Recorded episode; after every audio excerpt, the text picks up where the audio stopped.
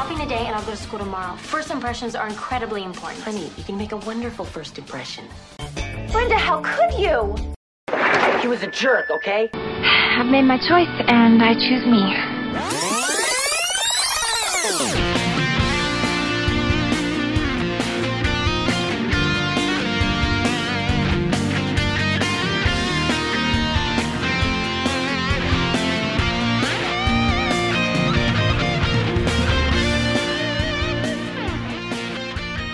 Beverly Hills Now 90210 fans, welcome to Beverly Hills Now 90210 So podcast retrospective series documenting the wonderful Beverly Hills Now 90210 program. I am JT. Joining me, as always, is my buddy Tim. Tim, how are you? Oh boy, JT, I'm good. Uh, we've got a major, major outing here. Oh, I'm nervous. this. Are you? I'm nervous. This is a big one. I feel, I, I Yeah. feel like we've had some big, big ones, but this was like our first major big episode. There's a Like- milestone.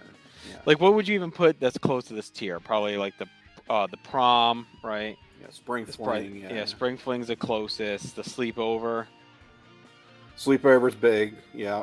and maybe Um, the finale, season one finale.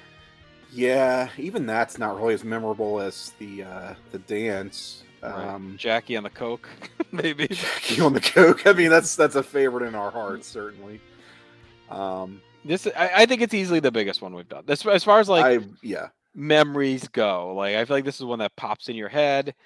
If you think about it, or if you mention this to someone, it's like, oh, that episode. You know, like I feel it's probably like the first legendary 90210 that we're going to talk about. Very memorable. And we had a guest lined up to talk about this Mm. one, but he had a last minute scheduling snafu. But we are not without resources. We uh, were able to pull an alternate, a very capable alternate who's been on the show before, and I think is going to be great to help us get through this one. So why don't you bring in that individual, JT? Yes, uh, you can hear her, of course, on the North South Connection on Jenny Position Wednesdays, as well as a lot of other shows, of course. Uh, everyone knows her well. Miss Jennifer Smith, how are you? I'm known as a capable alternate. Uh, put it on More my than tombstone. capable. More than capable. I'm feeling the pressure of the hugeness of this episode, if I'm being honest. Well, this is your fourth uh, appearance, which may be the lead now. I don't know. We'd have to. I have to run the Did I numbers. Beat Rocco? Uh, I have to look back at it. Rocco's up there. Uh, Charlie's up there, and Mm. uh, Kesalika, I think, is up there. So we got a- we got a few uh, multi. Okay. Uh, Sean Kidd was supposed to be our guest, but he's got a lot going on, so he had to dip out. He'll be back again in a future one. And I just felt bad because he had this one pegged for a while. You. Yeah, he picked it a while ago. Yeah. Yeah, but when we had the the schedule lined up over the next couple weeks to try and get this in, just weren't gonna sync up. So Maybe he won't be too upset. It was me that stepped in for him. so. Right. Well, right. we're happy to have you. Okay, good. All right, we know your history at the show. I don't think we need to dive into that. So why don't we just get busy because this is going to be a lot to cover here. Uh, so this is season two, episode fourteen, uh, number thirty-six overall in the history of the show, and this is the next fifty years. Mm. Aired on November seventh, nineteen ninety-one. And Tim, we've been talking about a little bit of a ratings dip, right? Like we've been in the 16, 15 range for a bit now. Uh, have you looked at the rating yet for this? I haven't looked myself. I am curious though. All right. Would you like to posit a guess? So our last one was 16.6. Before that was 15 for Andrea on the road. uh, Yeah. Halloween got 16.6 on Halloween night. So this is a week later. It's a week later. I'm gonna go. You know, we're in sweeps now. I know that they did a big push for this episode. In fact, you can find promos for it today on on YouTube. A few different, even varieties of, of promo. There's a long version and a short version. So they were hyping this. You know, they're they've got they've got their audience, and I, I think they're they're reaching for some additional viewers. I'm gonna say 17. Is that modest? I'm gonna say Too 20. modest? You want to go as high as 20? Yeah. Wow. Well, Jetty would That win via wanna- Price is Right, uh, but still not close. As this get a whopping 22.3. oh wow. Oh my God. Wow. So okay. it went up big. Um, it's not the most we'll have in a couple weeks. We'll actually have our peak uh, yeah, our peak for the season by far in a couple weeks. So we'll cover that Mhm. when we get there. Um, but this, yes, this was a monster bump. Uh, so all that promotion they put into this clearly paid off. So Uh, yeah, okay. Everyone tuning in to see what would happen here. So uh, let's go ahead and dive in. Why not? We open on the Beverly Hills, uh, West Beverly campus and the quad, a choir singing about America. Very large audience. Mhm. Uh, David's videotaping, and we kind of figure out this is for a time capsule of 1991. Uh, as he's doing this, he's narrating all the people, and it's like, it's a little hokey. It's, it's like this is the big time capsule of West Beverly, and he's just like, it's all the people we know. Like he's not saying anybody else, right? It's like, oh, it's look, there's Steve and Donna, you know, the fantastic trio, or so whatever he says. And, And this um, whole production already feels weirdly somber. Just It the is, whole- Mhm. yeah. I'm like, why are we opening like this? You know, it's just I don't know. I guess there's like a million verses. It, go, it goes on for a long time. You think they would have had more like upbeat to like then swerve it later, but yeah, this already Mhm, feels mhm. solemn. Um, Dylan basically tells him to cut the shit with the camera. Brandon and Andrea watching. She reminds him that she got tickets for them to go see Citizen Kane on Saturday. Brandon says, "Sorry, I forgot. I have plans with Emily." And then this is like the ultimate Brandon right here. He's like, "Well, this is what you get for buying them so long ago. I forgot." Like blames her, My God. blames her for buying them too long ago, uh, which he, no she knew he would of forget. keeping a schedule. Yeah. Yes, she knew he would forget. So what's wrong with you, Andrea? Uh, she gives up, she gives Brandon a little sass. She's like, you know, well, if you'd rather go out with her than see one of the greatest films ever, he's like, okay, yep, thanks, I will. Jesus. I hated Brandon in this scene. I wanted to slap him in his face. Poor Andrea. Yeah, we'll talk about it. I, I have a mixed bag on Andrea right now with all this stuff.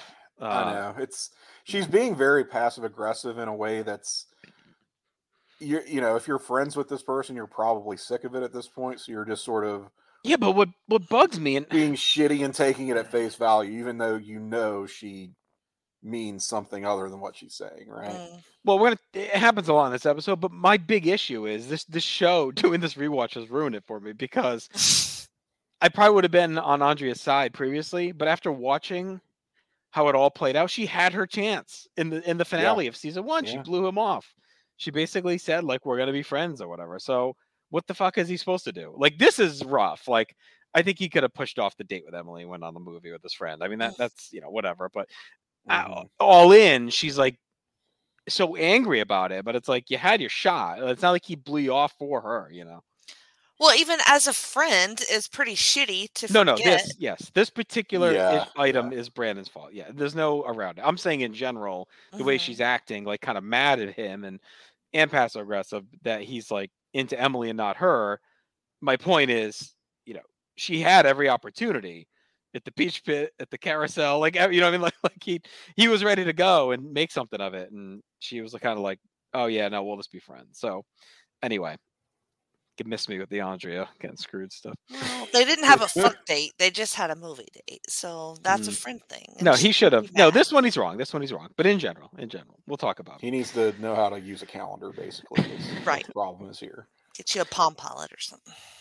They are planning to explore the 1941 time capsule uh, as well. There's members from that class are here at this event.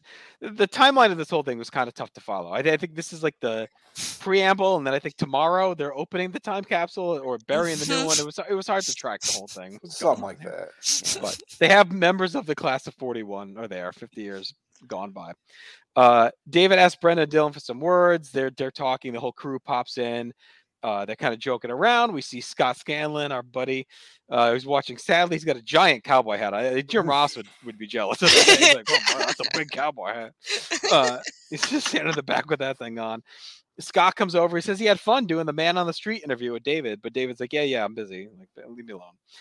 Uh, David is walking elsewhere on campus, and Scott's mom makes her debut and calls him over uh, behind the tree. Her name is Oh, Pam boy. Scanlon. Uh, immediately looked familiar. Um, did some digging, and she would play uh, Doug's mom, I believe, on King of Queens, which is where I knew her from. uh-huh It was driving me Yep. nuts. I, I I kept thinking Yeah. Always Sunny. Uh, she looked like someone that would get Always Sunny. I don't know if she will be eventually, but oh she does yeah um, but it was Doug's mom on King of Queens is what. I the that one. actress is Jenny O'Hara. She's Mhm. she's just one of those character actors who's been in everything. Like you've seen this lady, Yeah. and she's Yes. everyone probably would have the same reaction of who is that? I know her from something, and it's because you've seen her in everything, basically. Yeah, it was driving me Um, nuts who she was. I'm like, I know she was in something. I kept thinking Mac's mom, Charlie's mom. Like, like I couldn't, you know, I kept picturing that, and, and then uh, dug in. But uh, all right, so she calls David over and she reminds him Scott's birthday's coming up, 16th. They want to throw him a big party. David said it's not a good day uh, to do it on Saturday. That's when she wants to do it. This Saturday, pulling this thing together kind of his late. actual birthday. What do you want? Yes, and she, uh, David says he's going to MC a dance, but she basically says, "Look, you're like his best friend. You have to be there. It would kill him if you're not at the surprise party." Uh, uh, and guilt him into coming and Mhm. says uh, she hasn't even invited anyone yet, but she wants 25 kids. Would be about right. Oh my god. Uh, so David's now tasked with trying to find 25 friends to show up at this party in like a day. Uh, For this couple kid that nobody likes. that no one this likes. kid who has zero friends. Uh, so David's working the campus. He begs some girl we find, you know, says a Scott's girlfriend in grade school, which like we weren't boyfriend and girlfriend, uh, we're just friends. Scott. Uh, then we cut to the radio booth. Scott pops in and he invites David. Says tomorrow, can you come hang out? It's my birthday. And David blows him off. Um, you know, and you could tell David's conflicted, right? He's like. "Oh, it seems like I'm blown off again. He already is mad at me because I always blow him off, but I got to keep it secretive. Uh, Scott Mhm. seems sad, but David says, "Okay, as a gift, you can control the radio booth and pick any song you want." So this is a big gift to Scott. Uh, You know what though? what song does he pick? Scott doesn't do too bad. I feel like. Let's give him some credit here. he does okay um, because it, it is a song that not only plays in this scene, but carries over to the next scene. I believe, right? It goes Yeah. right. It goes right. Bridges us. We'll play. Yeah. We'll talk about it one second. So we go out into the hallway. Steve is complaining about the time capsule submissions. Uh, David comes over. They all reject him to go to the party again. Dylan says he's going to uh, Baja for surfing, and you know David tells him, "Look, it'll make Scott's entire life if you show up for this thing." Uh, Donna says yes, but Brenda and Steve say no. Uh, and David explains why he promised to Donna and says it'll be a disaster. But Donna says uh, she'll try to help. So Donna's going to try and get the crew to show up at the party. Dylan's going surfing. Brenda, Yeah. again, is like, you know, when can I come surfing? But Dylan, Dylan's off to Baja yet again. Um, so lots going on. All right. So uh, get, before we get to the song of the party, any thoughts, Tim, on these first couple scenes that you haven't already mentioned? um, I'm just gonna say that it, in contrast to my observation in our last episode, Halloween, where we caught up with Scott a little Mhm. bit, which we talked For a about, there reason. was some yes. for a reason. There was some value in doing that. Um, it played to me in that episode as if these two have mutually drifted apart. That while Scott is not necessarily as popular as David at this point, and not the social climber that David has sort of turned into, that he's still doing okay. Like he's maybe got his own thing going on. Here we get a lot of like really I don't know, very sad hangdog looking Mhm. Scott Scanlon. um, if there's See, I don't thing, think though. uh, I get the vibe that they mutually. I, I get the vibe that maybe Scott had kind of accepted it a little yeah, bit. Like not that it was his. If it was up to Scott, I feel like they'd still be buddies shooting guns. Yeah, yeah, yeah. It's, Like I don't get the vibe little, that he's done. Um, like he would. yeah, it does amp if- back if up here. David, it feels like yeah, we're he back would be back in if if. David drifted more into his orbit again. Right, But uh, yes, to your point, he's more accepted and right. he just seemed more well adjusted. I guess Yeah. is my point Mhm. in the Yeah. last episode. And here he seems very like he is the outsider, right? He is like very shut out and very lonely. It seems like. Um, and if there's one thing Douglas Emerson does pretty well, it's that that very mopey look that he wears Mm-hmm. on his face throughout much of this. Um, I know he didn't really continue acting after this, but um, yeah, that was kind of his one thing that he could he could do well, when they figured out, I guess. um, but uh, yeah, it's like, all right, this is what we're doing. Um, Pam Scanlon is a nightmare. This lady gives me Mm, anxiety every time she's yes. on screen. I cannot believe she is lurking, not only lurking around this high Mhm. school, but like ambushes, there's nothing worse than getting ambushed by somebody, right? And roped into something that you are not even thinking about and do not want to do. And so she dumps all this shit on David to be like the social coordinator for this party with no notice. Like it's that weekend. How is he Mhm. supposed to? Right. Even if you know they were really popular guys there on campus, it's not like he can round up that many. Especially for Saturday night. If it was like a Yeah, for a Thursday night Saturday or night. something. Plus the know, big game. They talk about it's the weekend of the big game, whatever Right. that means. Yeah, I don't yeah. know if it's their homecoming or what, but Well, yeah, because we're in October. The well, dance early and we're all in that. November. October, November. Yeah, it could Yeah, easily it's probably the big homecoming game or something. Yeah. Mm-hmm. So Well, and the I mean, thing is, this too, crazy.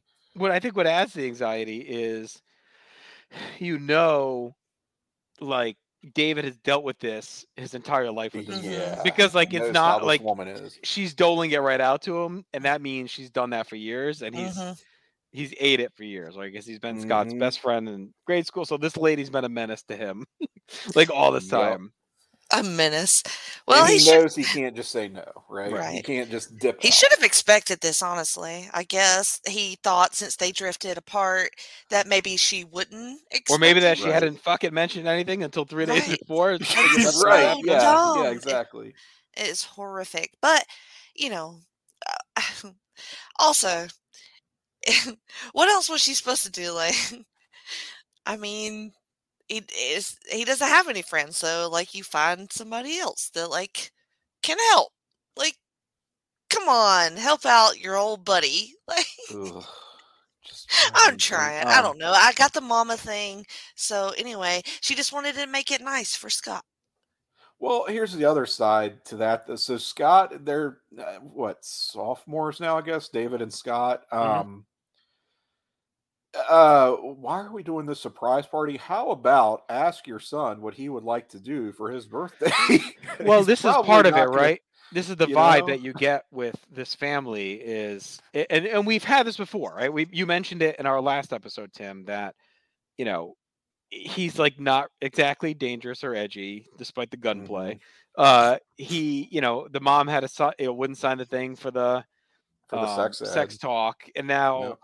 She's throwing him a surprise party at 16 like he's a baby so like i, I think he's just a very coddled Yep. little boy to his mom, right? That that isn't accepting that he's growing up and David's growing like that's been their story this whole time. Is David's just maturing faster and it's it's a story, it's a tale as old as time for It is, a lot yeah, of and it's like this is just school. how things are done in this family, and you don't Yeah. question it. well, and that's um how a lot of things happen for friends that go to high school. Like some some just mature quicker and some want to hang on to the past a little bit longer and just like they end up drifting, right? I mean that's like a normal Mhm. thing. It's not crazy. It is normal. It's probably the most realistic storyline in the show, honestly, that Oh, we've had. is, Yeah. yeah. It's, Is it's these ve- I mean, it's very relatable, and Yeah. and what's going to happen? I think in a lot of ways, Scott is kind of the perfect character to do this type of Mhm. story with. Right. Mhm. But we'll get there. All right. So the song that Scott decided to play was uh, "Friends in Low Places" by Garth Brooks. Mhm. Oh my And- god. Not only does it play in the hallway, it must be Scott's favorite song because it is now blasting at this party. Uh, or maybe it's the Scanlon family anthem because he's not there yet. But there, The Scanlon family. yes. it is blaring from this house. Which this house, um, I will say, of all the things that we've seen in the show, I think this house gave me the most nostalgia for like the 80s that we've had because just seeing Mm. this house and this party was like the most rela- you just sort of relatable to I think this this setup was like the most relatable thing to me. Like this just looked like a freaking house you would go to for a kid's party in like the 80s or whatever. Just the way it was set up, the color scheme, just Mm. everything Yeah. about it. Like it was like, oh, they nailed this fucking house design. the shitty balloons and the giant brick fireplace. Oh my god, it was so on. yeah, Stranger yeah. Things wishes they could they could. do Oh, this. for sure. Oh like- god. It was it was so on. Um, so we're at the house. There's all kids yelling. This family, like just everything. The, the table, they just said everything. It just felt so. It was like immediately just felt like your tenth birthday. just watching this thing. Mhm, mhm. Um, and plus, just the chaos with so many yes. kids and random relatives and whatnot. And you- you try think to they do the watched- surprise. you think they watched Home Alone and then just like ripped it off for this, like the, kids, the chaos in the house before? Oh man. Um. So anyway, the uh, Pam comes in. She's barking at David. No one's here yet. We're all the friends, And David's like, "Look, look, ma, like this shit was hard. You gave it to me last minute. They're all it's Saturday night, the big game. I already pissed away my MC gig. Um, so the family's talking about guns. We find out Scott's dad's name's Conrad Scanlon. He says he says guns are weapons, not toys. Uh, because one of the I don't know if it's a cousin or whoever wants wants a, a Yeah. demonstration of the gun. Uh, mom gets excited. She says Scott's home. They shut the lights off, but in walks the gang. Uh, Brand, uh, it's uh, Brenda, Steve, Kelly, Donna. Right? I think it's the four of them come Yep. in. Okay, so they're in. Uh, everyone's on edge. Steve's panicked. He hates surprise parties. He doesn't want to be here. Steve Black. Yeah, He some really kids doesn't. keep Don't wanna popping be here. balloons, which Yes. is Yes, yes, also he's- kind of foreshadowing in a really dark way, maybe. Yes, yes. It's like Um, this random pop in the background. And Steve is like not having it once No, he wants once that to do with kid pops a balloon next to him. He's, He's like, out. get me out of here. Uh, all right, so Brandon and Emily show up. We see them walking in uh, in front of the house, and as they're walking, as you would expect, out comes Scott, and I don't know who's driving him, but he just gets out of a jeep, looks like a Wrangler of some sort, uh, hops out or a wagon. Uh, he gets out and he sees Brandon and Emily walking, and he's like, "Hey, what are you guys doing here?" And Mhm. Brandon's like, "Well, we're walking the dog," and Scott's like, "I don't, I don't see a dog, but what okay." dog? uh as that's happening i think th- the family realizes the jig is up so the door front door opens they all come flying out they yell surprise and scott's just happy to see everyone he's shocked the gang is there uh pam is still pissed at david your friends ruined the surprise they didn't bring Yeah, somehow gifts. this ruined the part. This ruined the surprise. Even though they didn't bring Scott's, like, gifts. pumped like he's all excited um yeah they didn't bring gifts which I, in retrospect i guess is kind of shitty i mean they knew it was a birthday A party bit. They're Mm-mm, I rich. wondered about that too. Yeah, They're all very well on, off. Like, I feel like they could have, uh, even if they go kicked on. in and brought like one gift. I know gift Yeah, like a cards weren't- group weren't big present or back then, but Uh, right, they could have gotten them a shirt or something. I don't know. David didn't even get him anything. Well, no, he probably brought a gift. I would assume Hmm. he was already at the party when we arrived with it. So, yeah. uh, so David's pissed. He, ra- him and Donna are out front, left alone, and he's just ripping on Pam, being a bitch to him, and says, "Without me and you, no one would even come to this fucking party."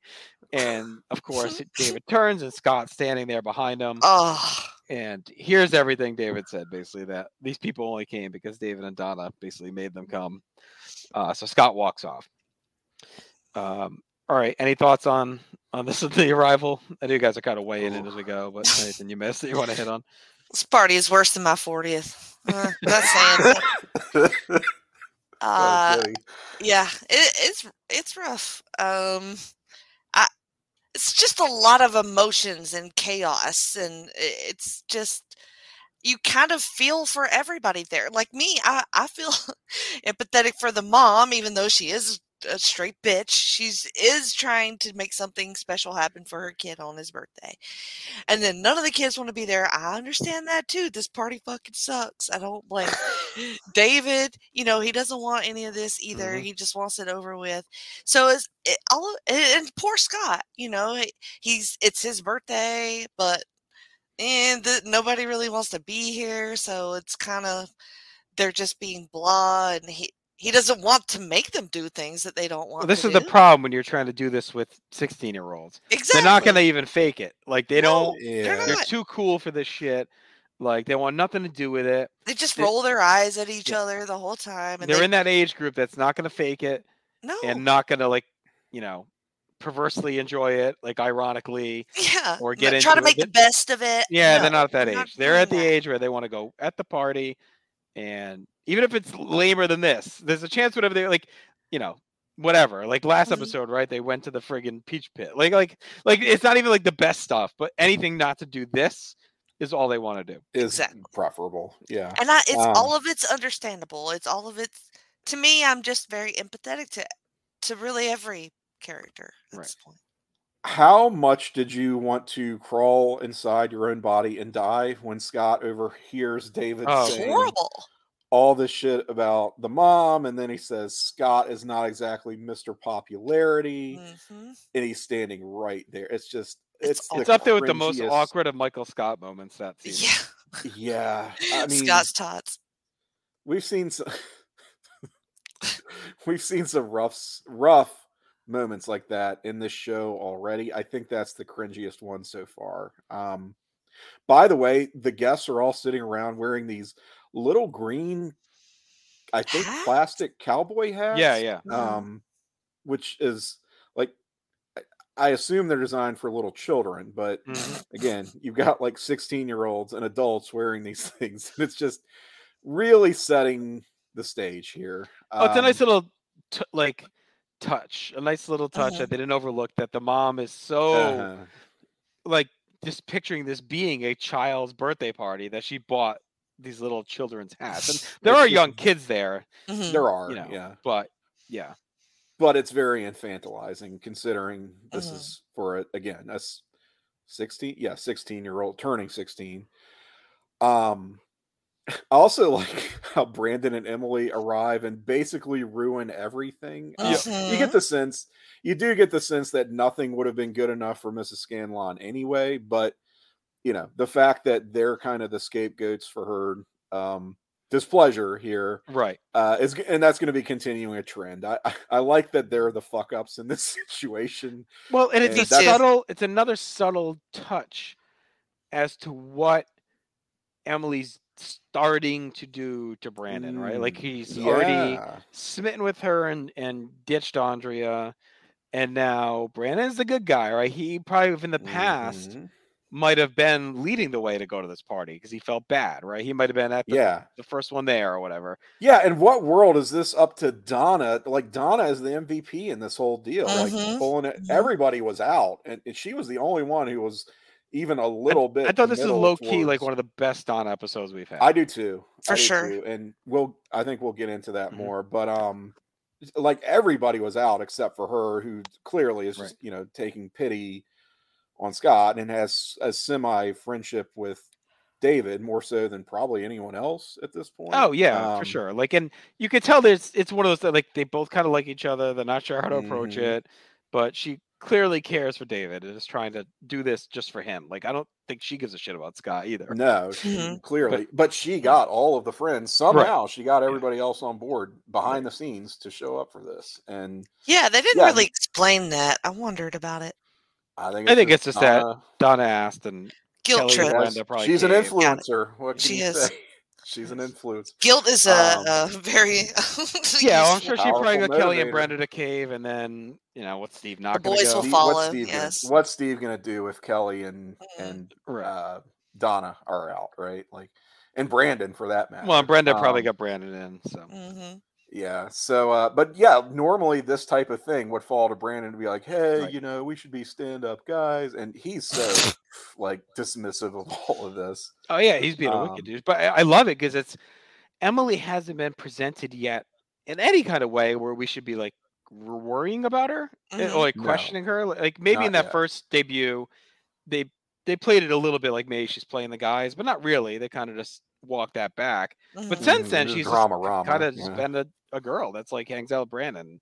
So we haven't seen like an edge to her, but I feel like they're hit, doing a nice job.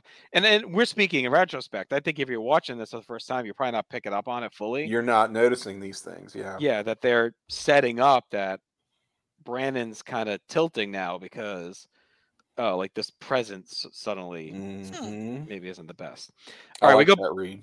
We go back inside. Everyone's sitting with the tiny cowboy hats. Uh, ev- the gang, the gang is on edge.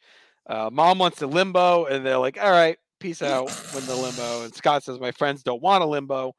Um, and Mom's like, "You're already leaving," and Brandon says, "Well, it is 8:30," which I thought was funny. Uh, but David saves the day. He says the gang has to stay because he has a present for Scott, and they can't give him the present without them there. David says the gift is he's going to teach Scott how to dance. So he fires up some tunes. Uh, everyone starts dancing. They all give in and play along. They all kind of get into it. Scott's loving it. Um, so I, I, you know, this is a really nice moment. I, for a while, I actually had this as my best scene. Uh, spoiler: this one is way better.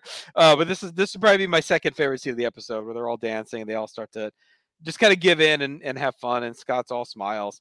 Uh, Emily Mhm. whispers to Brandon. They sneak off. Uh, mom wants to bring out the cake, but Scott says no. We need to keep dancing.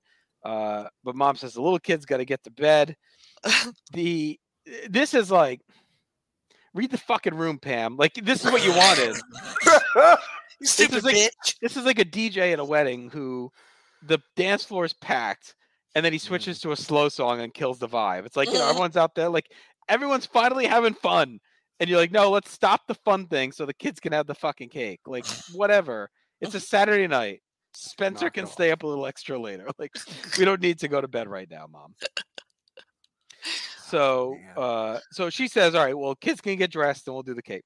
So uh, Pam takes Spencer to go get dressed, but as they go into his room, they walk Mhm. in on Brandon and Emily making out. Uh, Spencer makes a great face. He's like, He does. Uh, and mom throws them out for setting a bad example. She's like, "You gotta go." Uh, well, and Steve says, "Well, if they're not welcome here and they're leaving, we're leaving, and we're all going to the Peach Pit." Uh, Brandon apologizes to Scott for ruining the party. Donna tells David uh, he could co- he should come too, and Scott says, "Go. I know you want to be with your friends." But David says, "No, I'm going to stay because I promised to teach one of the kids how to freak." So he's oh gonna boy. stay. He's going to stay. One of and the teach- cousins got te- teach teach her how how to to freak. freak. Uh, and Scott thanks David for everything that he's done here tonight. Um, Jenny, any thoughts on these couple scenes? I I thought the dancing scene was cute, you know, for the three seconds that it happened, Mhm. and um, I was I was appreciating David's effort uh, in trying to get something going. But that mom, boy, she's mm, she's ready for her wine and quiet time. You know, get this get this party done, get these kids out of here, and get get the little ones to bed so I can chill. Um, but she she just but and then she walks into you know teenagers making out uh, in an unlit bedroom. So Mhm. yeah, she's gonna be In her little- child's bedroom. in her child's, child. Yes, is that in a even? younger child's bedroom. So I mean, yeah, she's been testy and bitchy, but this is pretty valid, you know, for a mom to Mhm. to walk in on and then throw these kids out. So i- it's just getting deeper into the uh, worst party ever territory. Yeah, it continues the bad behavior of, of Brandon and Emily, which I I love how not only do they get busted, but clearly they are getting thrown out of this party. Now, Like the mom is not having it. She is- Unceremoniously, just get the She fuck is out. kicking, yeah, Yes. she is kicking these degenerate kids out of her. Well, and she was looking for a reason, right? She was already pissed because of the ruin and the surprise. So. Exactly. Yes, they're- she, she, they've already made a bad impression on her. Which again, this is Brandon, right? Which is why it's so funny. It's Mhm. not like it's Steve and Kelly or you know who you would necessarily expect. It's fucking goody two shoes Brandon. Um, already is is on this lady's last nerve, and now caught making out in a, younger child's bedroom. She's straight up throwing them out of the party. It, it was just hysterical to me that this happened. um, and again, continuing that sort of, ooh, is Emily a bad influence? I noticed throughout this episode, um, Emily is a character of few words here. She doesn't have a lot of lines, and the ones that she has are kind of, I don't know, not necessarily the most wholesome thing you would expect to hear from somebody. Not, I'm not saying, again, she's, uh, it's not like they're overtly doing the bad girl thing. Excuse me. Mhm. Um, but it's like clearly she whispers something to Brandon that makes them steal away. They're going to have another exchange after what happens, what's about to happen. That is like, hmm, that's a that's a take I didn't really expect for one of these characters to have on on this. So I don't know. I'm kind of paying more and more attention to Emily as much as she's kind of on the sidelines of things here. Well, it is almost like she's finally maybe comfortable enough to start being herself. Like it felt like Yes. Mhm. she felt like she needed to act a certain way, probably to Mhm. be absorbed into the the group and the climate there. Yeah. That she kind of was just acting her best, you know, putting on her best behavior. Whereas now she's like, okay, this is my The home. facade is falling. Yeah. Mhm, mhm. All right, here we go. Buckle up. Oh, Pam boy. brings in the cake. Spencer says he wants to see the kids make out some more. Uh, this was one step too far to me. Pam yells at David for not having matches to light the What? candles. that was Uh, okay. Yes. It's like, what are we doing? Why is David? I would've said, okay, matches? That's not my department. Right. Like, you "What are you put doing?" The- sounds you sounds put like some bitchy shit. I'd say honestly. Yeah. Uh, so Scott says, "I'll go get them. I think they're in Dad's office." Scott goes in. He's digging around, and he finds a handgun in the top drawer. In comes David. Scott has the gun. He look at me, spins it on his finger, tells David to watch, slips off his finger, falls, fires, and Scott is dead. David's freaking out. Um, I didn't watch uh, Tim. You mentioned like some of the previews are out there. Did they? Was it obvious Scott was gonna die, or was it a cliff like uh someone's gonna die, or is it like you kind of because I feel It like they play this in a way where you may think he's gonna shoot David. it was Mm. obvious someone was going to die and Right. they the way that they did the hype piece with the you know they always have a voiceover right Yeah. And it's they never thought it would happen to one of them Right, and right. uh and you see someone just from kind of the waist down which is that's the shot we see of scott where he's twirling the gun Yeah. they show that for a split second Hmm. so I guess if you'd put two and two together and thought, okay, what character on this show wears a lot of denim, you might have Right. figured out, eh, it's probably Scott. Um, right, but I feel like they maybe teased it enough to where maybe you, you think yes, it's him with Maybe the you gun, but is he gonna yeah. shoot shoot David and not himself? You know, by accident. Through good times and bad times, they thought they'd always be together. But next Thursday, their lives will change forever after a fatal accident claims one of their own. Don't miss a startling 90210 next Thursday. Right. I don't know. I almost got more of an impression, if anything, um, they hmm, they might treat it as like a suicide. That's Oh, right, what okay. I thought for the longest time. Like before, Oh, that makes sense. Yeah. I like- even which would be in the wheelhouse of this show doing very Yeah. special episodes. Right. well, and yeah, he's been Um, ignored. He's been treated like shit. But they don't. I mean, they don't overtly say anything or show anything in the Right. promo to make you like. It's very. It's just. It doesn't seem misleading. In other words, it's like Right. okay, somebody's going to die. We don't know how. Is it going to be an accident? Is it going to be intentional? Like they they leave that very unclear. Um, but you do see a quick shot of someone twirling a gun. So, and I think there's even there's even a gunshot. I think at the Oh yeah, definitely. Yeah, it falls. You hear the gunshot, and you just Mhm. see David like recoil. Well, I mean, in the promo. oh oh in the um, promo. Okay. Yeah, I think there's a gunshot at the end of it, which would kind of punctuate things. Right. Um, but yeah, it's and again, I didn't watch this at the time. This this is an episode I knew about in retrospect when I started watching the show. Mhm. I mean, there would be episodes where David talked about, you know, my friend Scott who killed himself, and Mhm. I, I think I had the impression at first that it was a suicide, and Right. until um, he he either made clear it was an accident or I saw the damn episode and realized, oh, it was, you know, And and given again how they different. built this, it could have easily been him being depressed. His birthday's Mhm. ruined. David mhm. defriended him, and he kills himself as a result. it's kind of heading in that direction, right? Yes. So, um, yeah, I mean, it's, uh, I don't know, the way this is shot, it, shot, some poor choice of words. Um, it's kind of like you're, you're a little bit, I, I guess having, if you hadn't seen again that preview going into this, Mhm.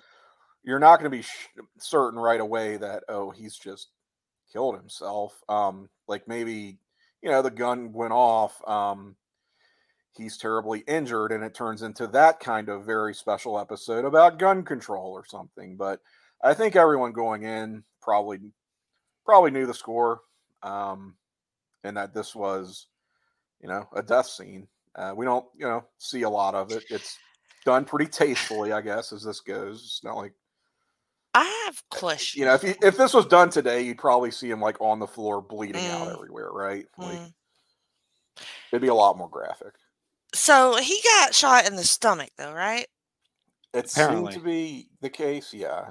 I don't see how. Like, could they not get? Right. get help. Is that a like, fatal wound? in- It, in it's other not words? kill you automatically. To Well, get he may shot. have, but he might have died from it. Like they didn't say he died that night right there. That's what I wondered. Like, Right. why did they skip all the? Uh, Mhm. Will he? got- won't they he? 40 With the death, you know, like they could. There was a lot more drama to be had, but they just sort of skipped all the. Like Um, they, I think the point of the story is that they had to have him die. Yeah, it's kind of a mean. Yeah, just a means to an end, right? It's, yeah. then they should. um, he should have been a headshot. Then I kind of agree. I mean, they, maybe they make it clear somehow it was a Mhm. freak accident. He right through the eyeball or some shit. Somehow shot himself in the. I, I guess they didn't want to get too descriptive with it. We don't know for sure if it was his stomach. Could have been his. I Like, his Right. thought head. somebody said stomach. I thought David said in his rant, I think, but I may be Steve wrong. says something later on. Okay. Um, I but conceivably, I don't know if you get shot in a, you know, you hit like a major blood vessel or something, you could. Right. By the time they realized it, got an ambulance. I mean, this is the eight. Like it's probably, you know, or early '90s. Probably a little bit harder. Maybe Mm. get the help you might need right away, or know what to do. I don't They're know, in Beverly Hills though. right, they're rich Beverly Hills people, Just but saying, still, like if you fucking hemorrhage out on the floor, that's that's it, right? It I just don't think he- as a character he was important enough to like drag out. to like- get into the details of it. Yeah, Tony Soprano in the coma. Like I, I don't. I don't think they, they felt like they needed to go that route with it in well, this one. I mean, I don't know. Could have been a two-parter. A lot of drama to be had. No, that we got bigger storylines to go. We got Bra- Brandon and Emily are ramping up. We don't. We have Oh, to- well, of to focus on course. Scott's death. do We don't have that. time to waste with with Poor Scott. Well, Scott. well, Hey, they made mm. the right call obscure because death as he was in life. they made the right Yeah. call because if when you see the ratings for the next I two to four episodes, it's clear to me that coming out of this, like, yes, they wanted to see maybe the fallout, but he's gone. So there's no cliffhanger with him. There is Brandon and Emily, and I think that is what Mhm. carries these next few. Because I, so I think it's the right call. I think they made the right idea, like to focus on to use this almost as like a platform to get them, like, Mhm. noticed in a big episode. In death, you're saying Scott saved the show. I mean, the show wasn't really in danger at this Right. point, Mm. But it But brought it us to new heights. Yes, Yeah. but definitely like helped. did not Scott hurt. dying is the Mike Tyson to Brandon Emily's Austin and Michaels. What, We we, cut- should know. that took me out. The fuck. Um, we should note. I mean, this does happen early in the episode. Um, oh yeah, we got a yeah, more to go. like halfway. It's the type of thing you would expect. Okay, a special two-hour 90210 or uh, even a two-parter, Mhm. like to your point, Jenny. But it's like, nope. it- This is gonna be one and done. It's a regular episode. It's sweeps week. We're off and running. This is gonna happen Mm-hmm. in like the first 20 minutes, and we're not getting into the details because we don't have time for all that. So he shot himself. He's dead. Now Don't worry about it. all The Yeah, real yeah. story is not that he died. It's it's how we deal with it, right? It's right, yeah, that it's the grieving of it, hmm and we're what that so, means in this universe, basically. So we cut to the Which campus. is interesting considering he's barely a character in this universe. but Right. True. Anyway. But and they play it that way, which I appreciate. They don't do try too. and pretend like he was, was in their the best friend, The crew yeah. knows him. They're like, yeah, we still don't really know this guy. Yeah, yeah. Um, but David does, and he's the one that's going to deal with all Mhm. this. So, all right, we, we cut to campus. The chorus is singing. Uh, it's a, now a memorial, so it's it's kind of like a fitting bookend to what we saw in the first scene with the singing of the America song. Uh, so the memorializing Scott, Dylan asked Brenda. He's like, "Look, I'm crying here. I don't know who the fuck Scott Scanlon. Which one was he? Dying. What the fuck, Dylan? Why would you even admit that to anybody? You Oh, just it's go his along with it. Yeah, but Uh, it's his girlfriend. He can tell her. Um, I I liked one it because those- it's this honest Dylan. He's like, look, like I just don't know who this guy is. Like I'm not gonna. He doesn't lie. He doesn't. fu- He doesn't pretend. He, it's Dylan, right? He's just himself. Like he was And in then your class, man. he even goes, when you told me, I thought it was that kid over there. It's obviously obviously not. Not. Obvious, Jesus obviously. Christ. Just kills- So Brenda says, he's like, Um, remember he was in your class, the computer. He's like, oh no, Dylan, that he was in guy? your first scene on the Oh, show. no, that guy. Yeah, but I like it that when he realizes it, he is sad. He's like, oh man, I like that guy. Like, Yeah. Uh, uh, God. so Kelly's all choked up, but she says it's the flu. And Steve says, whatever you got, you're doing better than Scott. Jesus. uh, Scott's old girlfriend, who's now her, his old girlfriend. She's okay to say it. Oh yeah, Comes she's over not Donna. embarrassed by the fact that they dated in fifth grade anymore. Mhm. She's a wreck. She says, you know, shitty to Scott. And Donna says David didn't come to school today.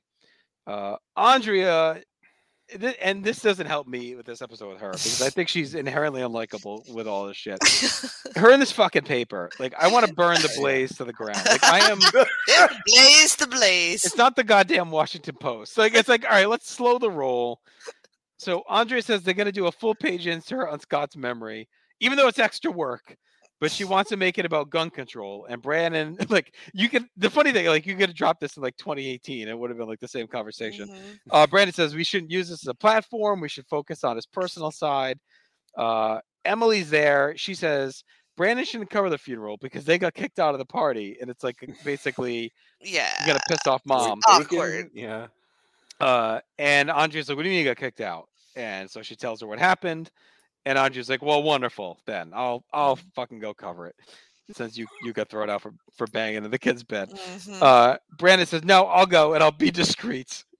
And then asks Andrea, if she has a new deodorant on. So he's like smelling her. It's very odd. What are we doing? Brandon is just thinking with his dick at this point. Well, I mean, he's, I mean, that's it. I know. I feel like we expect more out of this guy because he is held up on this moral high ground. But at the end of the day, he's like a 16 to 17 year old boy. You know, I mean, like, what do you want him to do? Well, then he doesn't get to act all holier you're than right. I thou in every other I know. situation. I know. Just saying. Yeah. Well, I, I do sort of appreciate that Andrea has the most honest response of her. Like she's not even pretending Right. that Mhm. Scott meant anything to her. However, she's doing a real hard pivot into let's make this about an issue, right? And Right.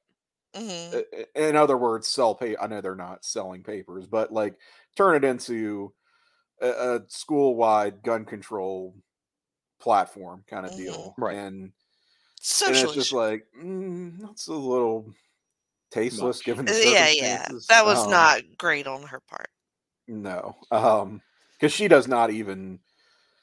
Uh, She clearly does not give a fuck that this this No, all she cares about is this paper. It's always it's, Yeah. this is one It's consistent this thing with her. obsession. Is like she treats it like it's you know the New York Times. So it's like Yeah.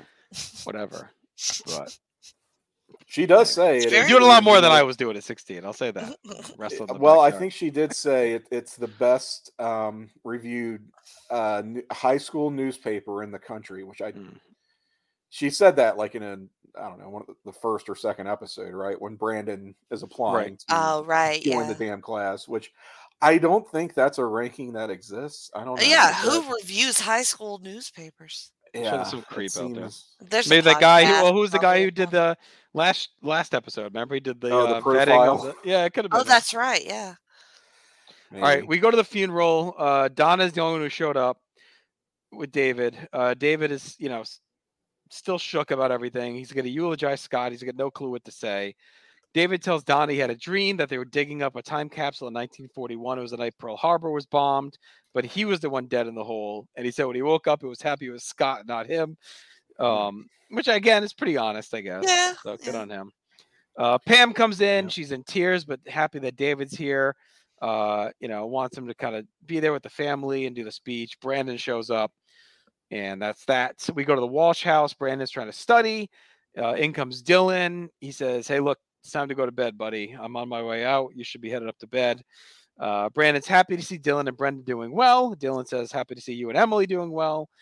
And Brandon kind of goes to the dark place. He says, "You know, there's at least three times in my life I should have died, um, and why am I still here and not Scott?" Dylan says, "You can't think like that." And Brandon says, "Well, maybe someone up there likes me." And Dylan says, "Well, does that someone up there not like Scott?" Yeah. Dylan, the philosopher, as always. Always. Uh, we go to school. Dylan and Brenda check in on David. David's putting up the facade, uh, but clearly he looks like he's about about to break. Steve checks on David as well. He tells him he looks good. Uh, asks how it went down. Uh, he wants the details. Uh, Mhm. David ditches him. Kelly checks on David and apologizes for missing the funeral because she had the flu. Uh, and David basically blows her off, which he never does. he goes to the booth. In comes Mr. Chapman. He asked uh, to check on David. He says, Look, it's okay if you didn't finish the time capsule just yet. Take your time. We'll get to it. Uh, Brandon asked David for Scott pictures and he wants to do an interview, and David says, "Can we do it tomorrow?" So it's just a lot going on here. Um, Mhm. any thoughts on these scenes before we move ahead? I think they all need friends in low places played underneath them as he as he walks down the hall and everybody's coming up to him. Right? Those are his friends in low places. You get it? Yeah. yeah, he's in a really. low place. Yes, yes, yes. Oh my god. Yep. Ugh. Um, you know, this is where it's it starts to you realize the value. Again, I hate to speak in these terms, but the values and the storytelling value in killing off a character like Scott is it allows you to tell the story of well, how the hell do you respond to Right. okay, a person in your life dies when you're at a very young age, you're impressionable. You think you're supposed to feel some kind of way about it, but you really don't. Right. Um, and a lot of the, especially earlier with the kind of the school wide assembly and, you know, the ex girlfriend who's now all about, oh, meant so much to me and I've treated him like shit.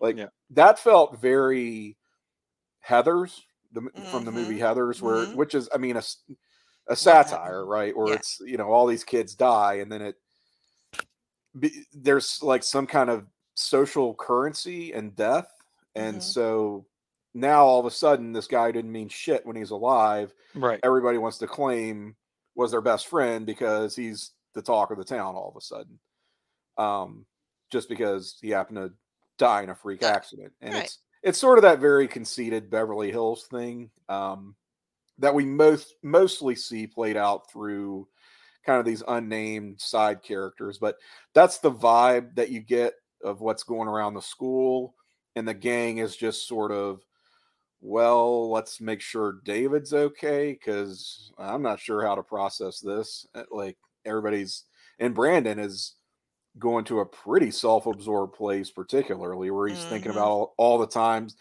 and i get that he's being a little bit reflective over his own mortality but then turning it into somebody up there must like me and dylan kind of has to slap him back down to earth like well somebody not like scott? What the hell is your problem? You know like um i don't know i, I just like the different takes on this and and the tone that it's it's setting here throughout these scenes All right. Donna comes in the radio booth. She asks David how he's doing. David snaps at her, blows her off. Andrea is talking to Brandon about her gun control take and the piece, but Brandon's distracted by Emily, uh, so he's barely listening. Andrea's annoyed as usual. We go to the Walsh house. Brandon and Emily are snuggling, listening to music. Brenda's sitting there, and she's like, "All right, I'm, I'm out. Have fun." Uh, as soon as she leaves, they start making out, and Brandon says he feels guilty, like they should be in mourning. But Emily says they're alive and should be living for today. So back to making out it is. Uh, Mel, I haven't seen him in a minute. He drops off David at school and he says, You got to give yourself some time. David says, I feel normal. Mel gives him a little pep talk, makes a gingivitis joke, a little dentist humor. Uh, Mrs. Uh, Scanlon shows up at school and she's struggling, but asks David to come by the house to take some things to Scott's. Again, this all feels pretty quick to be doing that, but whatever, because we all grieve differently. Mm-hmm. David goes to the booth. Uh, Kelly says her and Jackie want to take out her- him and Mel for dinner uh, to just catch up and and whatever, hang out. Kind of blows that off. He blows Steve off. He blows Mr. Chapman off. Chapman says Michael Shepard offered to edit the video, but David said, "You told me like it wasn't a big fucking deal like a day ago. What the hell?" And he's like, "I should be the one to do it. I did the footage." And and Chapman backs off. He's like, "Yeah, yeah, you're right. Just making sure you're okay."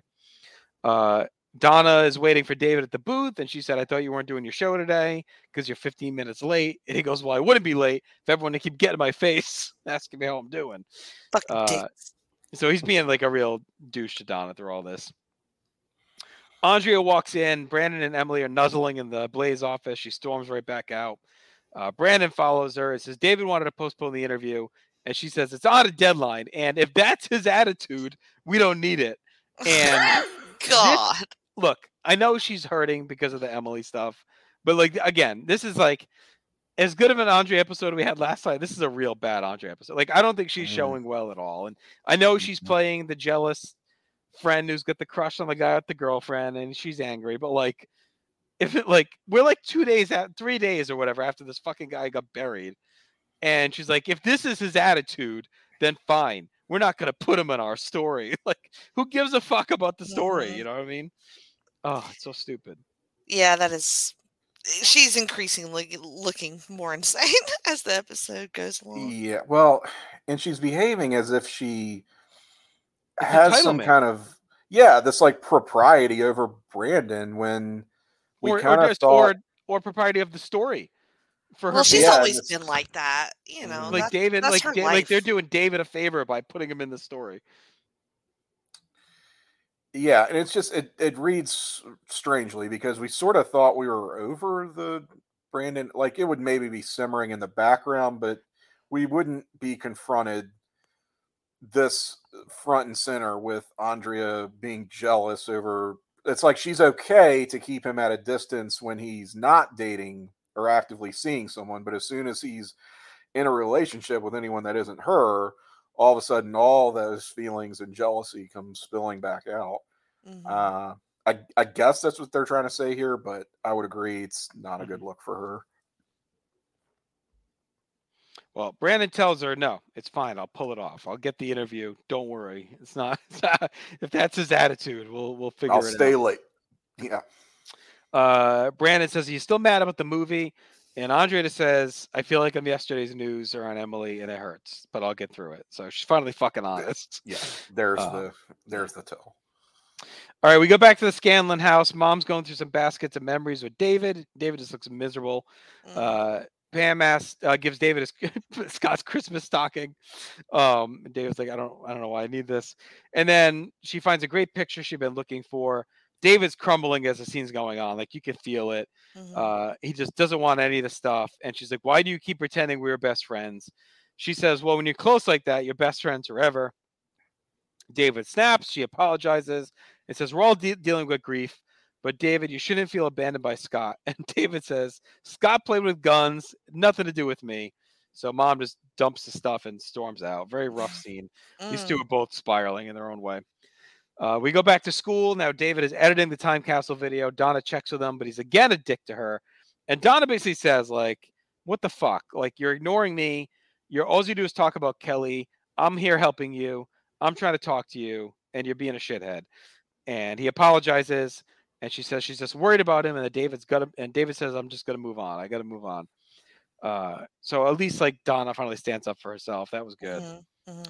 Uh, David fast forwards, and we get to the Scott Man on the Street interview that we heard about earlier, and he's just like zoned out on it, and knocking on heaven's door starts playing very loudly in the background, Mhm. um, which I thought was a great choice. We don't always get the music for these because we watch usually on one of the streaming entities. This one isn't streaming. I don't know if it's because of the music or because of the content.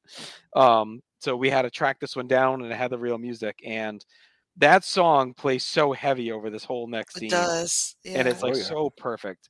So we cut outside brandon and emily are walking uh, brandon bolts to talk to andrea they make up and brandon has an hour to finish the story. So he goes to the booth for the interview david's sarcastic he doesn't want to do it but brandon pushes him he's got a deadline. So david just says look make up quotes and brandon says well let's give me some personal memories.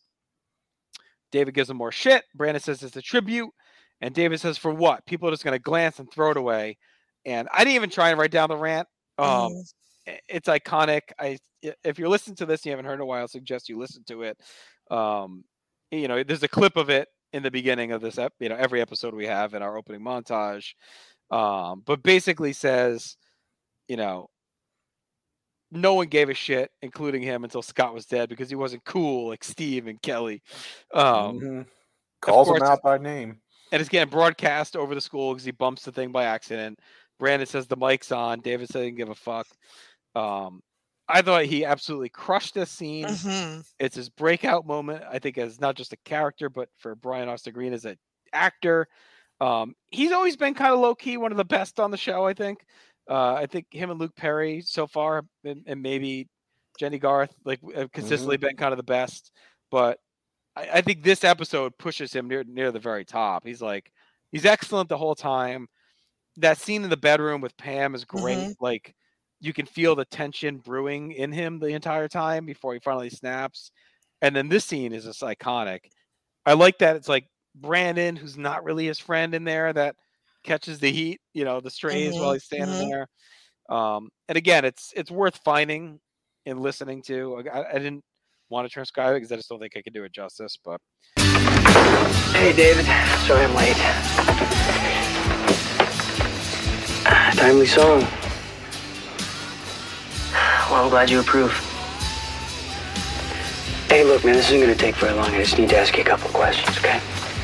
Look, Brandon, I don't think that I. David, I can't push this back anymore, man. I'm on a serious deadline. Well, why don't you just make up a few quotes so I won't offend anybody by saying the wrong thing? Why don't you just tell me something about Scott? There's some memory. Something that not too many other people would know, and we'll leave it at that. Well, he sucked his thumb till he was eight. Is that what you had in mind? Come on, David, we're putting out this issue as a tribute to Scott. Why? So people can glance at it and then throw it in the garbage? No, so people can get some kind of an idea as to who he was. Look, he was a jerk, okay? He was a jerk who blew himself away. That's who he was. You don't know. You left early.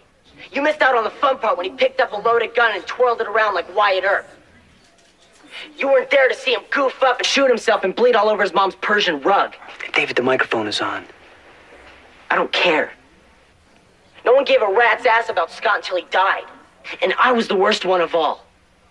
He was my best friend and I dropped him because he wasn't cool like you or Kelly or Steve. David,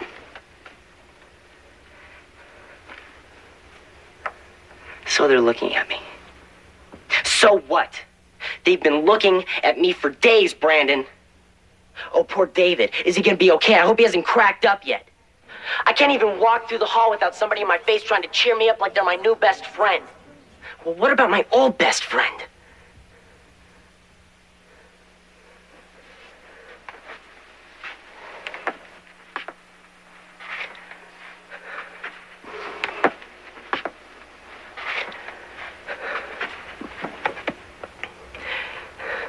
Doesn't matter what you write about him in that paper, Brandon. It doesn't matter what you say about somebody once they're gone. What matters is how you treat them when they're still here. I, I was reflecting on this episode today and thinking about about David in it and realized how well he just carried the whole episode mm-hmm. from all the mom stuff, uh, the party stuff, it- his guilty feelings about Scott anyway. Yep. You know, still wanting to do his thing with his friends and uh, the way he he pulls out this episode with these two scenes is it's really awesome. And I and I like that Brandon just lets him go. Um and just you know takes it and just watches it and lets Yeah. it happen because he knows uh, that he needs to have this little breakdown. Um, Mhm. But I thought it was incredible. Yeah, same. Um, Brian Austin Green has to play a range of emotions throughout this Mhm. episode. He goes from pretty charming at the birthday party, you know, playing the music, uh, freaking up on Scott and the cousins, whatnot. It's you know pretty fun, lighthearted, and you know then it gets kind of heavy and morose. Um, we we see a lot of conflict in him over his own feelings towards Scott, both when he was alive and now that he's dead, and you know just that determination to try to push through. Um, th- we get a lot of like repetitive scenes through this stretch where you, it, it almost feels like David is living the same day twice. Right. uh, Right. Yeah, it returns does to school, and, and that's kind of how this this sort of thing feels for people who have Mm-hmm. been there, right? When you when you are in that state of grieving, but you still have shit to do, you still have to be functional, and you don't really have time to check in with everybody. It you are in that haze for a while, right? Of of just trying to get through the day, and all the days sort of blur together, and then you get the sense that would have gone on for a while if not for the fact that he does reach this sort of catharsis in Mhm. Right. his interview with Brandon, where he you know lets it all out. Um, and there was the earlier scene, the, the meltdown with uh, with Pam, which again I agree was played incredibly well. You can just feel that tension Mhm. boiling over. Um, and that's influenced not simply by the fact that this is Scott's mom and you know his former best friend is dead, but you feel the weight of all those years, like Right. You, like you Yeah. said, JT, where he's he's had a relationship with this family and knows how this woman is, Mhm. And he's just not going to get bulldozed by it. Um, you know, again, especially now of all times. Yeah. Uh, but yeah, very, very uh, big moment here. Moment of truth, really, for Brian Austin Green stepping up to the plate.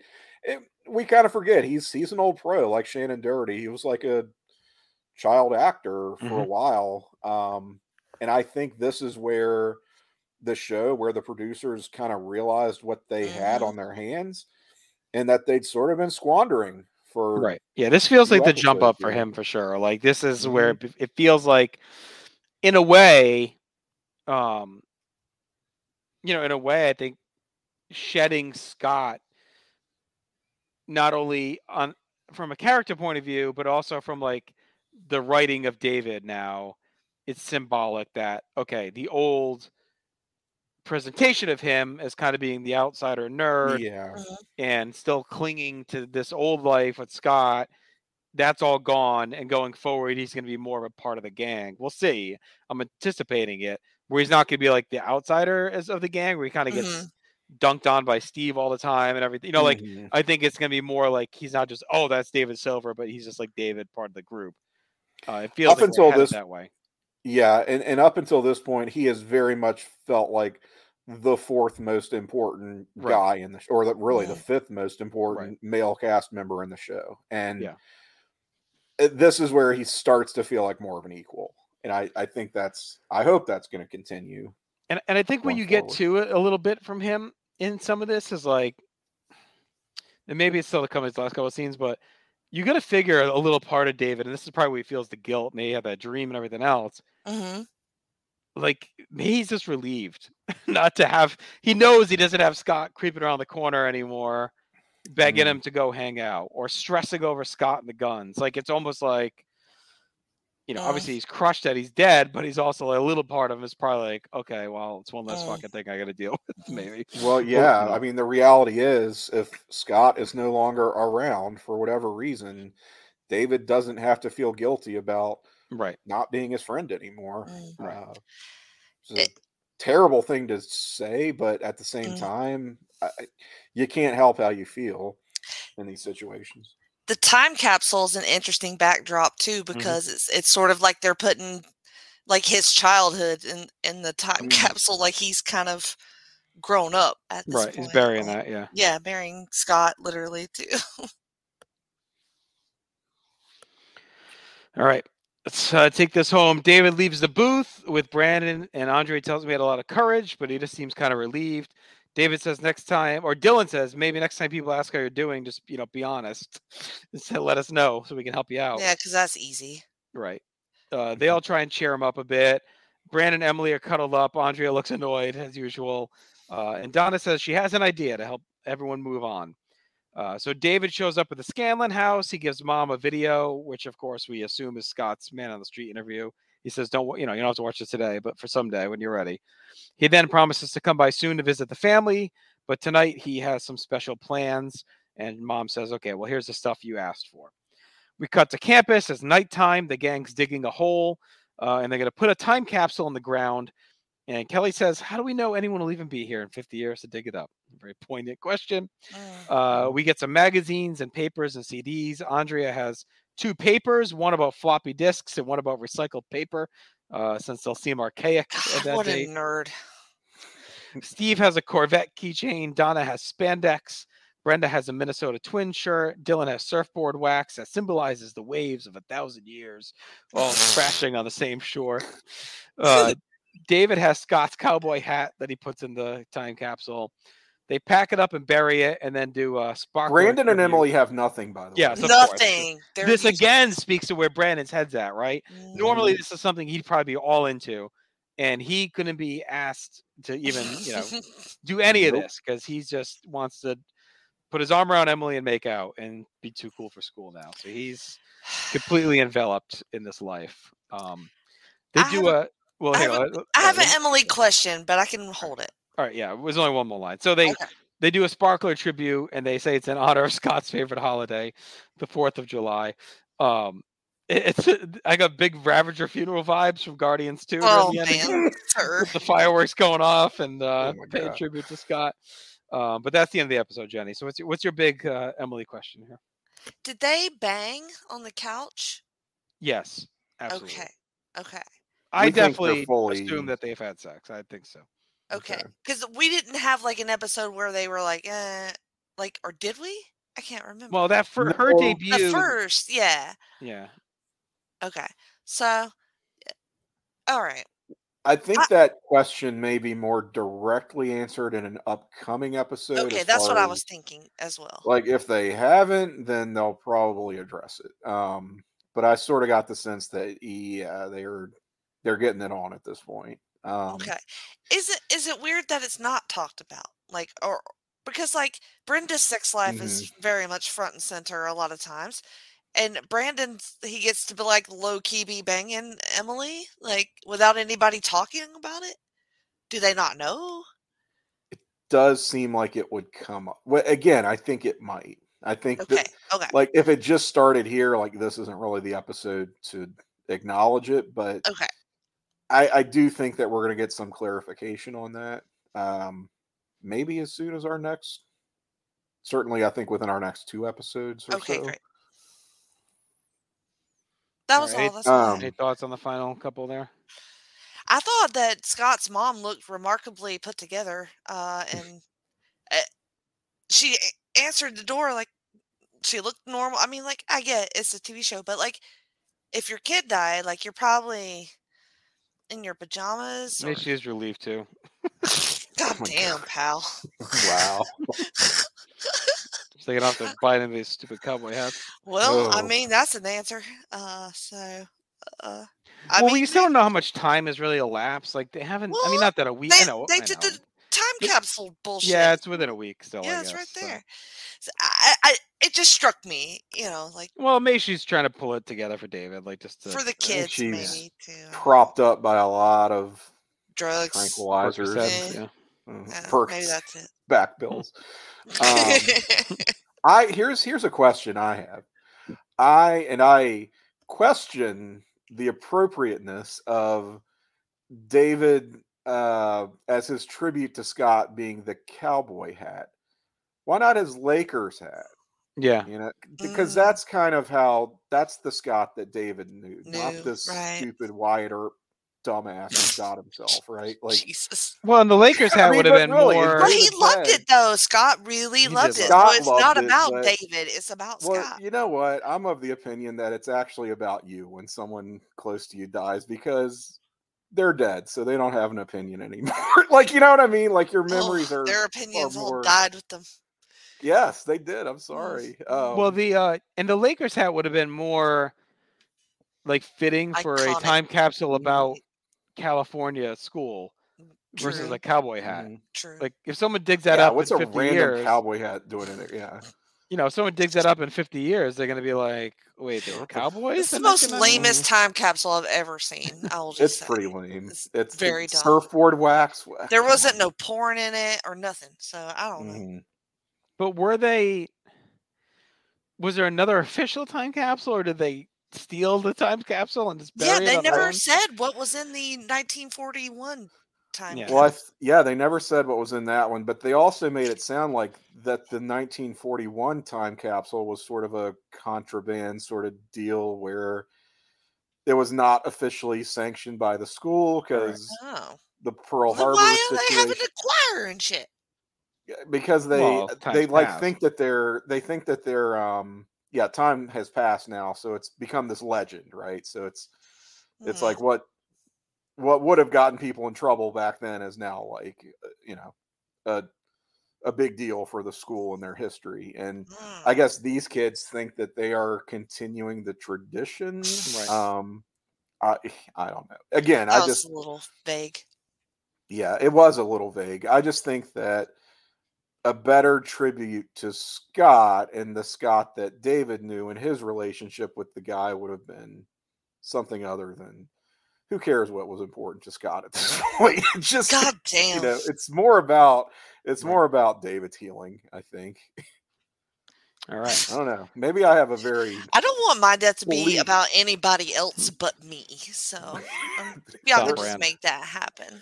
I Alright. just want people to remember me as they want to remember me. not as I'm gonna want. put this episode in the time capsule for you, Tim. Yeah. Okay, well please. done. yeah, I- I'll I'll be okay with that. All right, let's get Not to our awards matters, here. though. Let's get to our Okay. awards. Uh, best scene, like I said, I originally had the dancing, but it's, I mean, it's David's rant might be the best scene uh, Yeah. so far in 36 episodes. Yeah, yeah, It's up there with Jackie's Coke. Coke It's Mario yeah, Cat good. up- walk. way Yeah, up there. yeah. Um, I can't argue with that. Certainly. It's yeah. Uh, most important, obviously, but with Scott dying, Yeah. Yeah, Scott shooting himself is. I would say though you could low key make an argument I knew you were for say- Brandon and Emily. Yeah, I knew you were gonna say like Mhm. getting whatever whatever scene it is, either at the house or the Andrea, one of those. You could argue is actually more important to the future of the show than Scott dying, but. Uh, okay. well, I mean, it plays. I'm not going to make that argument. Multiple but, yeah. seasons to come, Brandon and Emily. So Hmm. it's a much bigger thing. Uh, most '90s look. I went with Donna's plaid dress suit deal she had on at one point. Uh, I'm gonna go with "Friends in Low Places" by Garth Brooks. Um,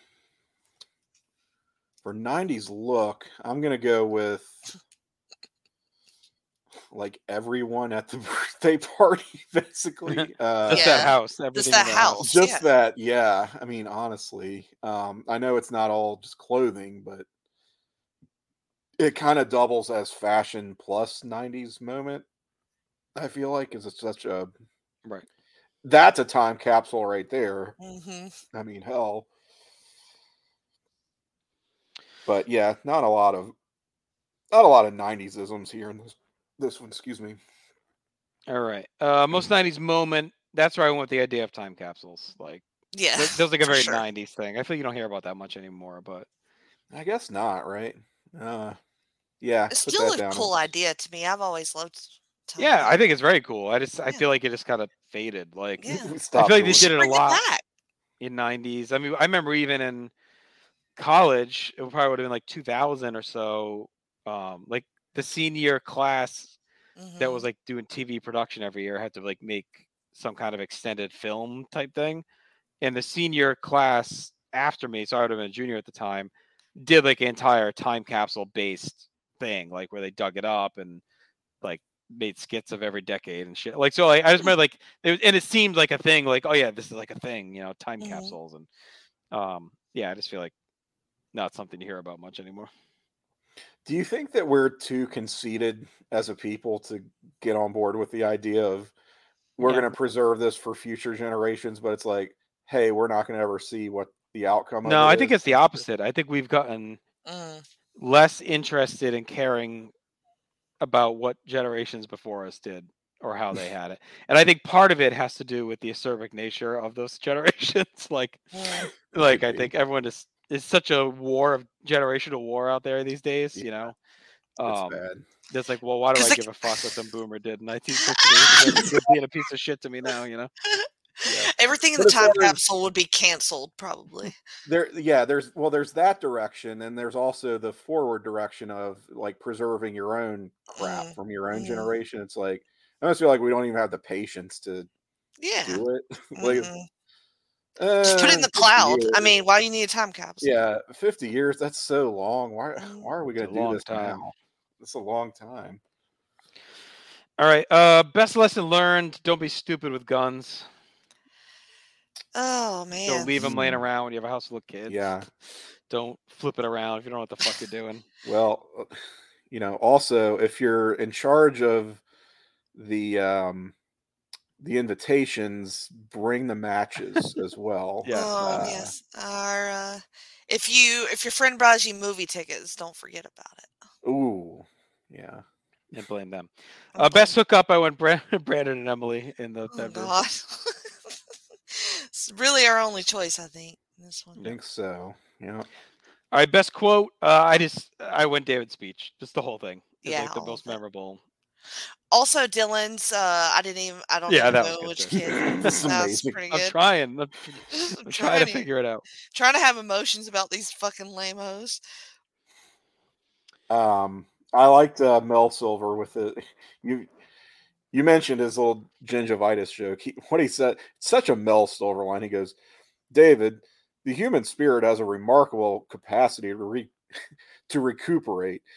They taught us that the first year of dental school, but then they were talking about gingivitis. what, what are you trying to? It's like a. I like how you did it in the Bret Hart cadence a little bit there. Yeah, he did. Little bit. Gingivitis. Gingivitis. Um, all right, final grade. ah, I mean, it's a ten. I I like. There's no way around it. Not Yep. only is it super Mm. memorable, like Scott dying is one of the most memorable scenes in this whole show. I don't think that's hyperbole. Um, David's speech was awesome. David in general was awesome. It was a great episode for Donna. To me, the only blemish was like Andrea just being a fucking nut the entire time. But um, Brandon, Emily, like that whole stuff is is so you just don't even think about how layered in it is through all this. Yeah. But it's like they're planting seeds all through this episode. Like we, we kept bringing them up of, of what this is going to do to Brandon and how it might spiral. I just think it's like really well done.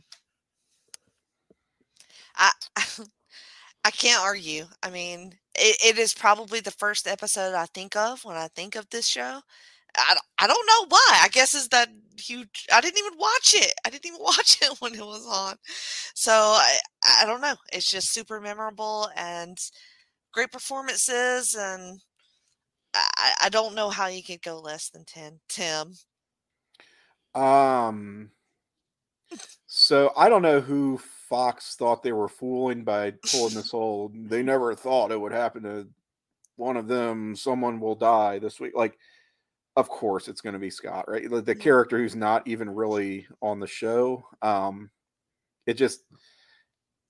On the one hand, it sort of galls you to think that they could make a big deal out of killing off this guy who hasn't, again, even been a factor in this. I mean, he's been demoted to a recurring character from the main cast, right? He's just barely been in the show. Um, and to play it as a big deal would it would feel pretty hollow and like it was a just a stunt, right, for sweeps, if not for the fact that this was very smartly done. Mhm. The episode is not about the climax is not Scott's death. Right. It's, not a cliffhanger on is he going to die? How's he going to die? No, Will it? Yeah. they don't yeah they don't beat around the bush with that like they get that over with early and it's about how we deal with this and it's about the the character development that ensues as a result of this death um and so because of that because it's so smartly done i, I can't argue i'm not going to try to get cute and say well it was good except for this it's a 10 i mean it's a 10. Yay! You did Yeah. it. yeah, I wondered if you would. They, I'm glad. really- I mean, they pulled off something that was very Mhm. difficult here, Mhm. and that other shows I think would have fumbled the ball, um, and tried, and and it would have felt more like a stunt, and it would have gone over like like they were trying to get away with something. You know what I mean? And Right. that's that's not how this was this was portrayed at all. All right. Uh, let's get to our trackers. Debuts. We had Conrad Scanlon, Pam. Scanlon, Spencer Scanlon. Uh, we had other Scanlons, but none by name. Uh, and then Mr. Chapman, uh, we discovered today. Uh, relationships, I went David and Scott, David and Donna, Mr. and Mrs. Scanlon, and David and Pam Scanlon. Um, I guess.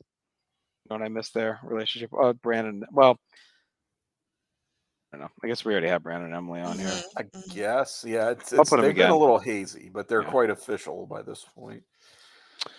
Uh, places and things. We got the Scanlon house. We got the funeral home, and then the uh, time capsule, 1991 time capsule. Uh, the songs we heard, we mentioned a couple, but uh, we have "This Is My Country" by Fred Waring and his orchestra. That's what the choir is performing in the beginning of the episode.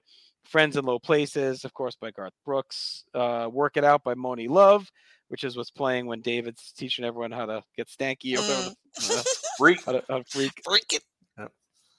Uh, Somewhere by Robert Dean is what the choir singing at the memorial. Um, we then get the double dose of knocking on heaven's door, both when uh, Brandon's interviewing David, and then um, whatever, like it's playing in the hallway and all that. Yeah. And then in your room by the Bangles, uh, when Brenda leaves for the library and Brandon and Emily are making out, I think it's on MTV. They're watching MTV Mm. and that's playing. Um. So Oof. yeah, a lot of songs. Uh, all right, let's get to our character rankings. So we have a bunch of zeros today. We got Jackie, Henry, Iris, Nat, Jim, and Cindy are ap- uh, absent in this episode as well. Um, so all zeros for them. I went ahead and plugged in Mel at the bottom. Uh, He Mhm. gets seven points for his gingivitis joke. So All right. to him. Um, I think went Andrea next. I, I would entertain if you want to put Kelly below her because Kelly doesn't really do much in this episode. But Andrea to me was so fucking annoying that I wanted her to put her a little bit. But again, I'm okay if you guys think we should switch the two of them. I think those are the next two though at the bottom for me. So a punitive ranking for Andrea, even though Yeah.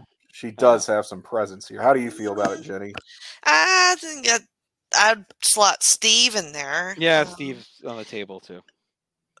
But I mean, it's not the best showing for her, but it's it's who she is. I don't know. It's a lot. and All right, so Mm, you want to go she's in there. Kelly, Kelly third, then Steve, then Andrea. Mhm, That- that yeah. okay. I'm comfortable with that. Yeah.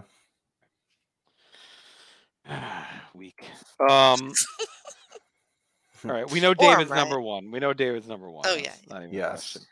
Okay, I would say Brenda's probably next above Andrea. Um. She didn't really do a lot in this one. Yeah, I think the that party. sounds right. hmm And then I think Dylan to me would be next. Yes. Dylan, yeah, he has a few words of wisdom, and he has the great. Who Yeah. was God anyway? Like, All right. So then that gives us Brandon, Donna, Scott, and Emily. What about Pam? No, sh- she's not gonna be on again, so Okay. she doesn't make the list. I think Alright. she's on like one more time, but Yeah, Okay. Nothing. I was just curious. Um, Mm, I'm thinking kind of Emily. Oh, no, Donna, yeah. I would have under uh David. I think I'd I have her too. second. Yeah. she's yeah, she's high for me. Um, I kind of think who have we got left? Emily, Brandon. And Scott. Oh God, we Oh, rank well, Scott. Scott's got to be. Uh, We forgot about Scott. Okay, you gotta rank Scott. Scott. How okay. telling is Well, that? yeah, but he's not in a lot of the episode. Like I don't. I know. But- it's I a tricky one. he Uh, just propels should be episode, second, but and Donna should be third, and Brandon and Emily interchangeable. Yeah, I mean, I in some ways, I want to just throw Scott the bone, right? Because he's Hey, wha- I mean, the guy died. Come on, he's dead. He's not gonna be back. he had I a would put shit ass birthday, and he died on his birthday. Well, he was Oh, stupid and deserved it. I would put. He didn't deserve it. That's awful. This stupid, his stupid cowboy hat. I think. I think Um, Donna's above Scott. I said my I'm not- piece. I'm not fighting it. I gotta think she is. too. Host privilege. I see. Scott third. Scott third, and then I get. I guess Look, Brandon. third is huge for third is Right. huge for All right. Scott, right? Brandon fourth. Mm. Emily fifth. I think that. On his own death It and only birthday, took him not dying to get ranked third. Oh, damn it, pal. Oh, Oh wow. boy. We're Um. horrible. All right, Tim. What's going on? And Jenny, if you guys want to run some plugs while I run some numbers here. All right. Well, I guess I'll kick us off. Uh, let's let's subscribe today. If you're listening to this, pod, if you're still listening after our horrible takes on death and whatnot, um, please subscribe to this, the 9021NoSo podcast. If you're not subscribed already, uh, we're gonna keep at it. Uh, it's just a big milestone for us this episode, and much more to come throughout the second season and beyond uh, leave us a review if you could on I guess it's called Apple Music now, right? No long iTunes is out. iTunes is so. out, Apple Music is in. But hopefully, you know, you can still leave us a review old school style like you always could. That helps boost our ranking. A good non-mon non-monetary I can never say this word, non-monetary way to support the show. Put in a time Um, capsule. Your review. Put in a time capsule, yeah. Uh, socialize us, if you will, uh, across your preferred social media platforms too. Why not? Uh, speaking of, you can find me on Twitter. I am at cyke68, C Y K E 68. If you want to hit me up, you can either DM me or whatever, however you want to get in touch. Uh, we will read feedback that we receive through any channel here on air on the show. So drop us a line if you could. We've got a dedicated email address. It is 90210so at gmail.com as well. Uh, and subscribe today to this North South Connection podcast network. That's where we got our start. We're a spinoff, um, but still affiliated with the good folks at the North South Connection. And Jenny, I think Mhm. here's where I will turn it over to you, my friend. Yeah, I am one of the people on that podcast feed. On Wednesdays, you can find my shows. You heard about Pluto, GC Dub, and Talking Docs. And you can find me on Twitter. Uh, I'll link everything that I, I do on there. So always easy to hit me up on there and uh, tell me how much you sympathize with Scott's mom in this episode. And what is your Twitter again? it is at Jenny Position. At Jenny Position. Very good. Uh, all right. I'm almost done here. Any last things you want to talk about on this episode? Did it hold up? I yeah. think yeah. Um, if anything, it it probably was better than I remembered. Mhm. Um, just because I had kind of forgotten about that breakout scene from Brian Austin Green.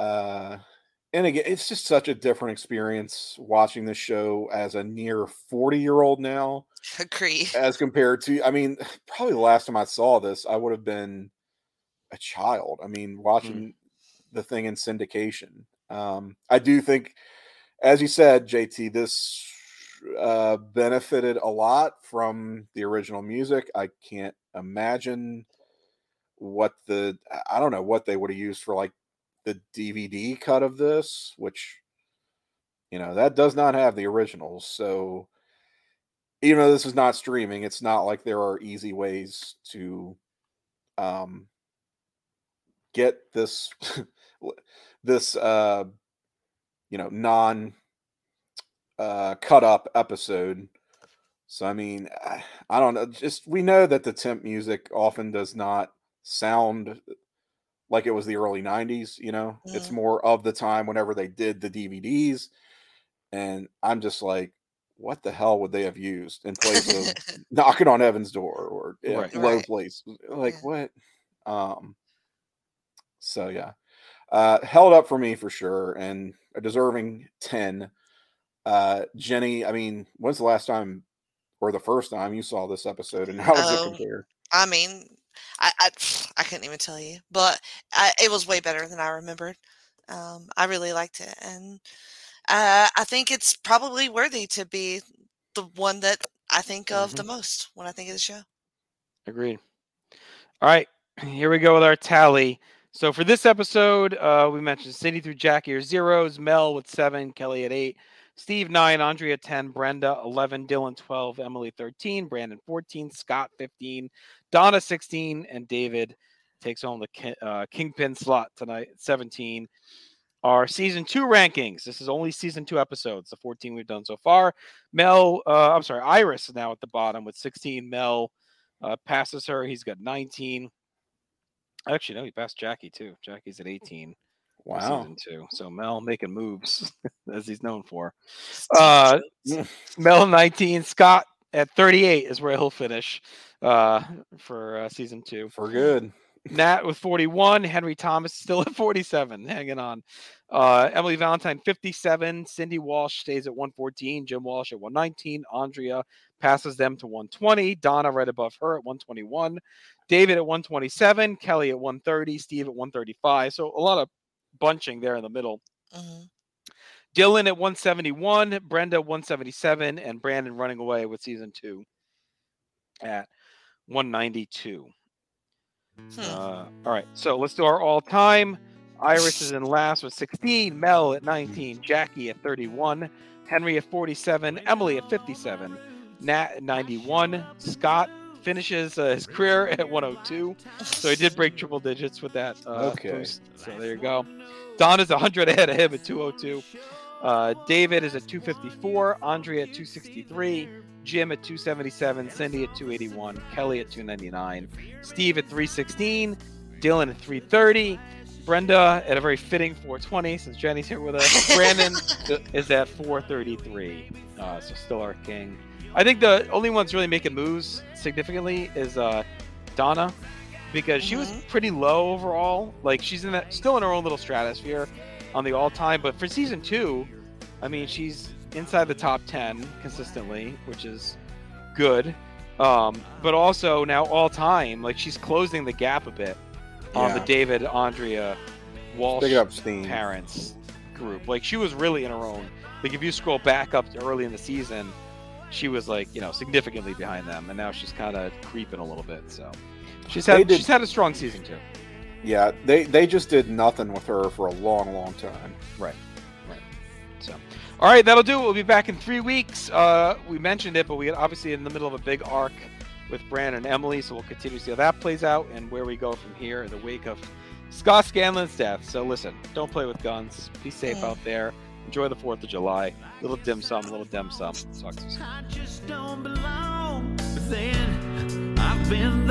soon everything's alright. I'll just say goodnight and I'll show myself to